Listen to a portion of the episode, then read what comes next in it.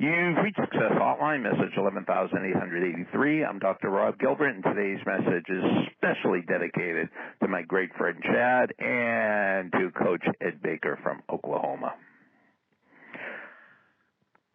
This is the last day of the 98 day challenge. When you hear my voice tomorrow, the 98 day challenge will be completed.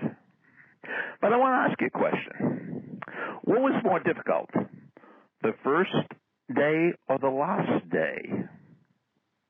If you were running a 10,000 meter race around a track, what would be more difficult, the first lap or the last lap? Now, when you look at the last lap, that's when you're fatigued. That's when you're. But I would say the first lap be more difficult than the last lap because you have all the hard work ahead of you. And especially if you're winning the race, the last lap will be joyous. But in either case, this is still 24 hours, whether it's the first day or the last day. The first lap and the last lap is still 440 yards. So it just shows how psychological it is.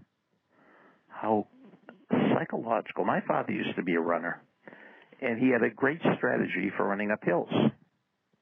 He would only look two or three feet ahead of him. So if you only look two or three feet ahead of you, you don't see the hill. If you look up on the horizon, you see the hill. So, so much is psychological.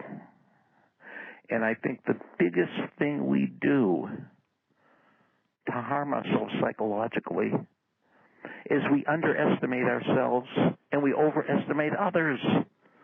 I'm not good enough or they're better than I am. Well, that's not necessarily true. Matter of fact, I should be emphatic. That is not true. Now, just because a person has accomplished more, that doesn't mean they have more natural ability. That means they have better training. And if you train the way they do, if you do what they do, you get what they got. But let's talk about today.